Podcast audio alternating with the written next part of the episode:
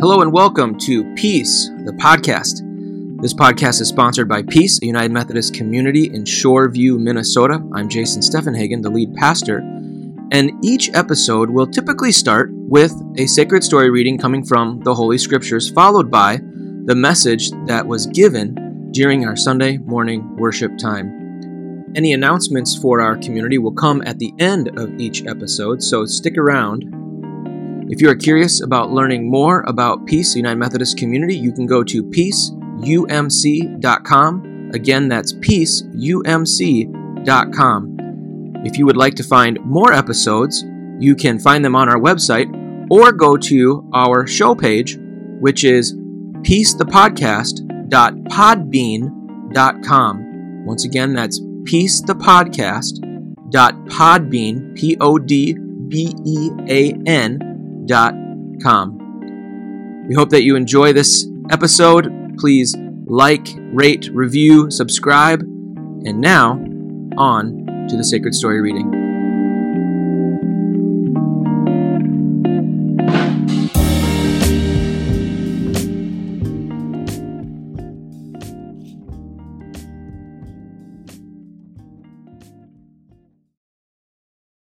Our sacred story reading for today comes from the book of John, chapter 15, which is going to continue the theme of abiding that we've been talking about and singing about. Jesus uh, said this in verse 4 through 5 and then 9 through 11 Abide in me as I abide in you. Just as the branch cannot bear fruit by itself unless it abides in the vine, neither can you unless you abide in me. And this is the I am statement I am the vine you are the branches. Those who abide in me and I in them bear much fruit, because apart from me, you can do nothing. And then verse 9 As the source, the divine parent, has loved me, so I have loved you. Abide in my love. If you keep my commands, you will abide in my love, just as I have kept my parents' commandments and abide in God's love. I have said these things to you so that my joy may be in you, and that your joy may be complete. We are in the midst of getting close to wrapping up our series on the I am statements of Jesus from the book of John. There are seven of these, and this is number six.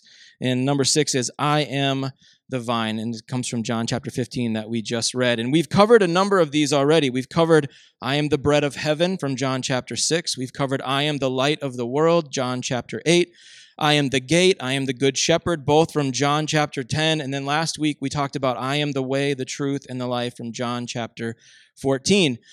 And so we kind of left last week with the mystery of it all, the paradox of it all, the complexity of it all. And this week, what I want us to be invited into is this next kind of phase of going from the mystery of it all into I am the vine. Because the invitation of the vine is an invitation into the mystery. It's an invitation into relationship with God, with Christ, that might not always be easy. So, before we dive in too deeply, I just want us to take a moment and breathe. Because I don't know if you're like me, where nine or 10 inches or 13 inches of snow caused a little bit more like, are you serious? Like, this is what's really happening in the world? I don't know if you watch the news and that same feeling or a much more uh, intense one wells up inside you when you're thinking about sending your kids to school, or you're watching things on the news about war, or you're watching things about people taking away people's rights in other states. Um, whatever it may be that's causing that tension in your life, that causing that hesitation to well up inside you, I think sometimes just taking a moment to breathe can be really, really necessary. And so I know some of you are like, I can't believe we're doing this in church in the middle of a sermon. And others are like, thank God he did this in the middle of a sermon. But we're just going to take a moment to breathe. And we're going to do the way that my wife taught me, which was breathe in and hold for four seconds, and then breathe out and hold for four seconds, and then do it again. Okay, so let's, I'll talk you through it, but everyone breathe in, then hold it, and now breathe out, and hold it. Now breathe in, hold, Breathe out. Hold. Breathe in. Hold. Breathe out. One more time. Breathe in. Hold. Breathe out.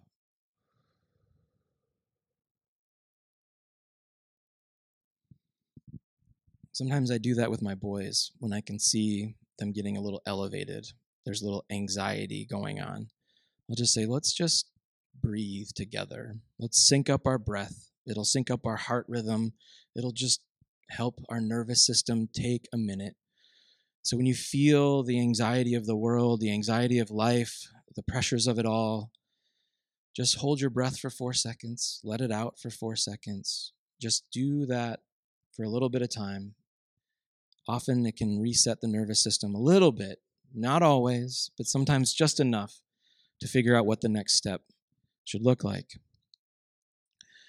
The reason why I wanted you to do that, and we're going to keep talking about this throughout this message this morning, is breathing is what the Holy Spirit is labeled as breath. That's the Hebrew word for it is ruach. And at the end of John chapter 14, Jesus is promising the presence of the Spirit to come, that His Spirit will come and abide in us. And Paul will later write that the same Spirit that raised Christ from the dead is the same Spirit that lives in you. And if you want to know how close the Spirit is, just breathe. Just breathe. That's how close and intimate the Spirit is to you.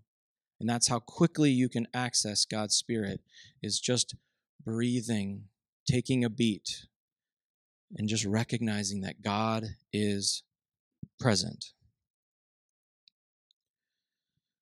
So, as I mentioned, today is Palm Sunday. Palm Sunday is the day when Jesus rode into Jerusalem on a donkey, and many of the followers and people of Jerusalem laid down palm branches or cloaks, and they made a way and a path for Jesus to come in, and they were shouting, Hosanna, Hosanna, glory to God in the highest, Hosanna, here comes the Son of David. And they were so excited and so ready for Christ to come and Jesus is going to come in and and the Pharisees and other religious leaders are going to say tell these people to stop. Like this is not healthy. This isn't right. And Jesus says I would tell them to stop except for if they stopped the very rocks themselves would start crying out because this is okay. This is the way it's meant to be. This is this is really who I am. I am the Messiah. I am the one that was promised. I am the son of God. And so get ready for what's to come I got to be honest, I, I always loved this as a kid, and then I had a really hard time with it as an adult.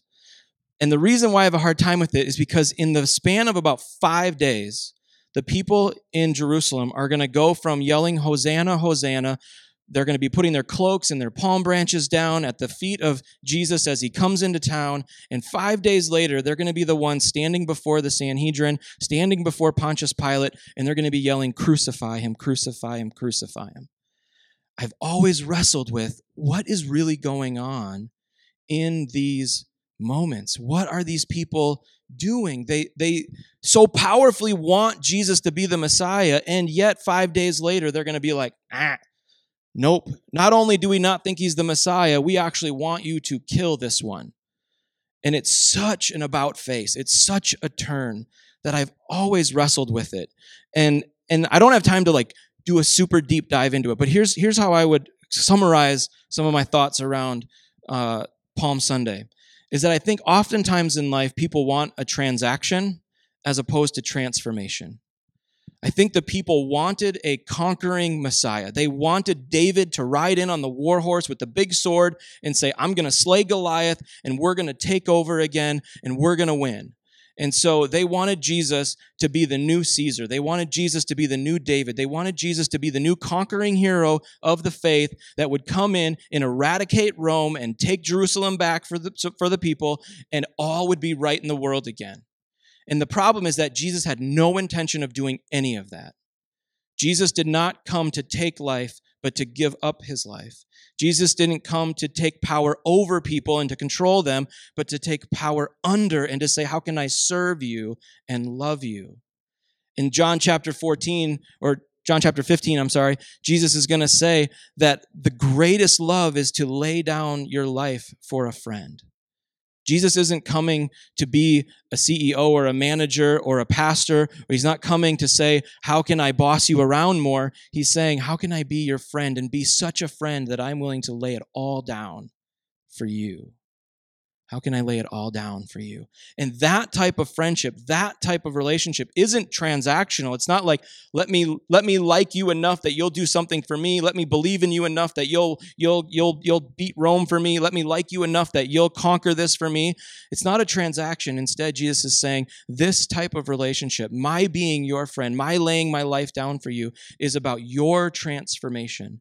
And then ultimately, it's about the transformation of this whole thing we got going on together the systems of our world, the way we do society, the way we do culture, the way that we do life together ultimately needs to be transformed so that the least of these don't operate with the least anymore so that people with the least amount of rights don't operate with the least amount of rights anymore so that people that have have felt marginalized and oppressed don't feel that way anymore that there's equitable things that we can do in our society and culture so that people feel like they have opportunity that they historically have not had so jesus has come to say we need radical transformation both in the personal lives of the people, but also in the way that people have gathered together in groups. We need radical transformation.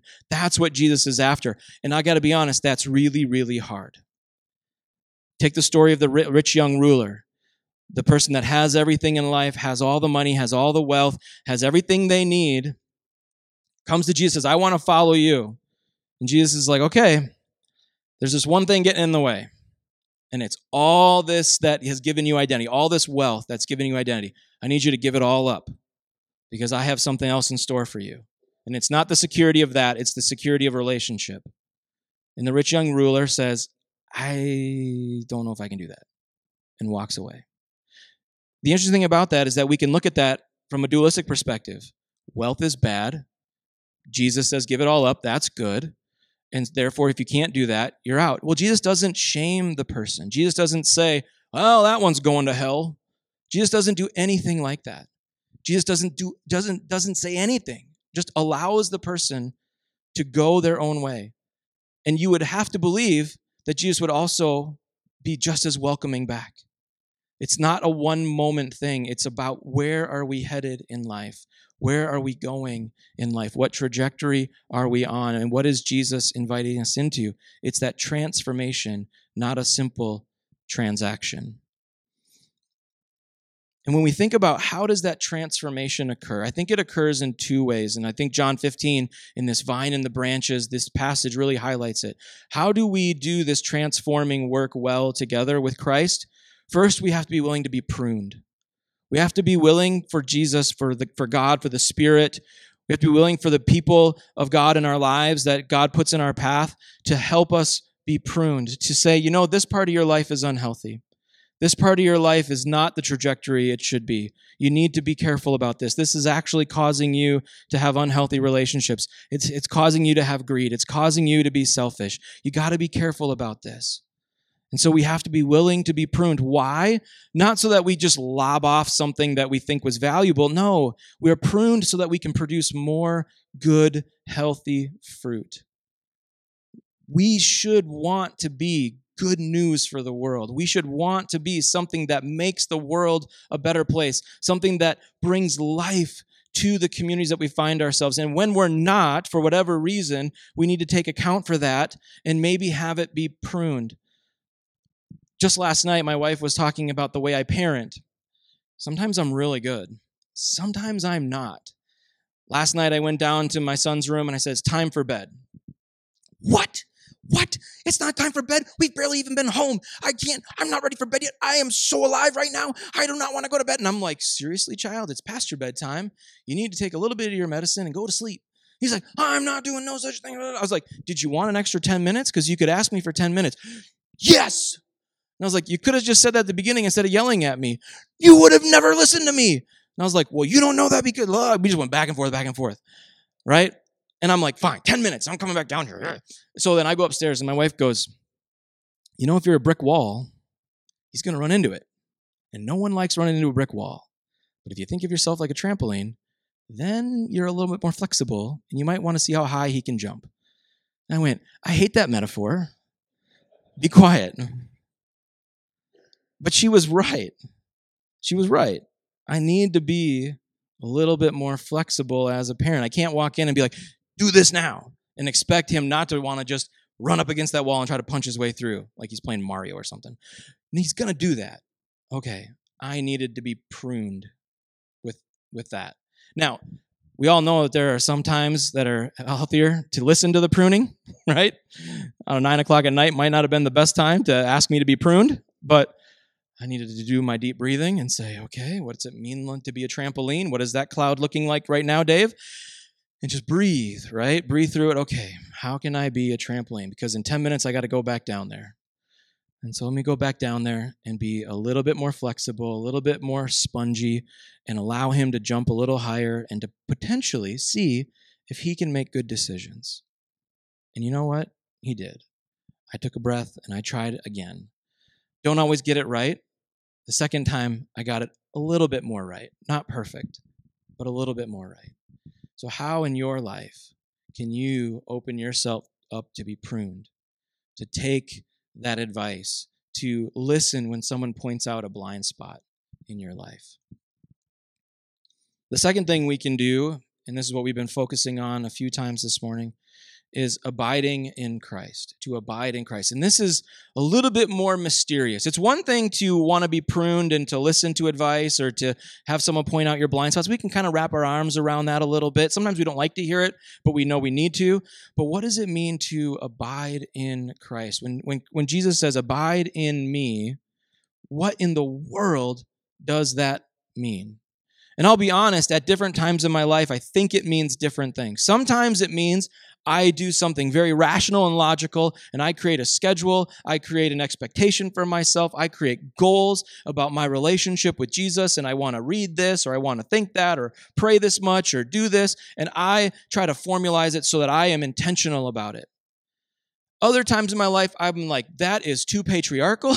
that is too much of my upbringing coming in. I can't handle that right now. I don't need more schedules in my life. I already have too many spreadsheets that have to do with work. Whatever it is, I just can't do another schedule, a list. That is not helpful for my relationship with anything. And it's got to be a little bit more malleable. It's got to be a little bit more, I'm going to feel this out a little bit. And that's where Brother Lawrence wrote this beautiful book called Practicing the Presence of God. I think I've mentioned it once before on a Sunday, but it's simply the idea that as we go through life, we just imagine or bring to our awareness, our conscious, that God is with us.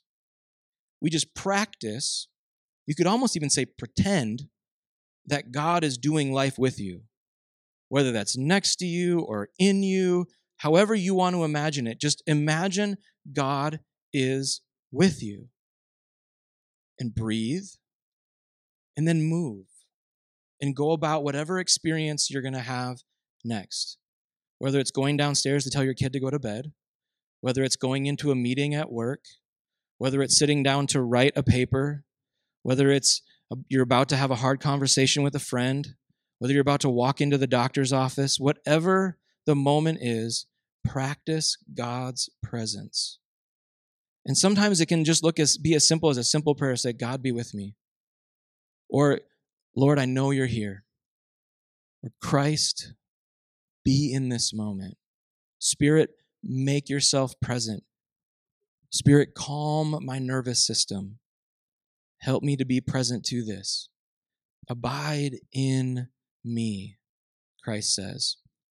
And then the beauty is that it doesn't just stop with abide in me, it's as I abide in you.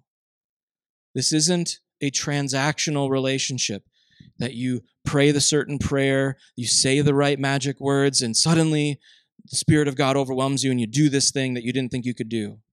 No, it's this transformational relationship where Christ is not just saying, do the right things for me, it's, I am already in you. I'm taking up residency in you. I am intimate with you and we are moving together. And again, I don't know how to explain that to anyone. I don't know how to explain it to a little kid. I don't know how to explain it to an adult. All I know is that it's true. And it's almost beyond true. It's just the way things are that the Spirit of God is alive and active, and that there is this synergy of relationship. We are spiritual beings, not just physical, not just cognitive. We are spiritual beings, and God is at work in the world, and we can trust in the Spirit of God to be present. Doesn't mean that bad things don't happen. Doesn't mean that things go our way. Doesn't, make, doesn't mean that we magically have the strength that we didn't have before. It means that we aren't alone, even when we're on our own. We're not alone. Abide in me as I abide in you. And again, going back to the very beginning, one of the simplest ways we can do that is just to breathe. Let me pray. Spirit of God, in the mysterious way that you do, we invite you to be present in our breath. That when life is overwhelming or complex or just simply beautiful, we want to abide in you. Help us to breathe Help us to remember that each breath is a reminder that you are with us. Help us to practice your presence. Help us to trust Christ that you are abiding in us as you call us to abide in you. May we breathe. And then may we invite others to just breathe with us. the power of the Spirit, in the name of Christ, we pray. Amen. Will you please stand and body your spirit as I offer this blessing as we go? And let me remind you, um, we have Good Friday coming up, our service at 7 o'clock on Friday, and then Easter Sunday with the pancake breakfast at, at 9 a.m. before we get started. So hear this blessing. May the God who abides in you make God's self known to you. May you trust and may you be transformed by the power of God's Spirit. And may you abide in that spirit. May you breathe in the Ruach, the breath of God. May you breathe out the breath of God. And may you be that breath. May you be that abiding presence in our world. Go in the power of love and the power of peace. Amen. See you next week.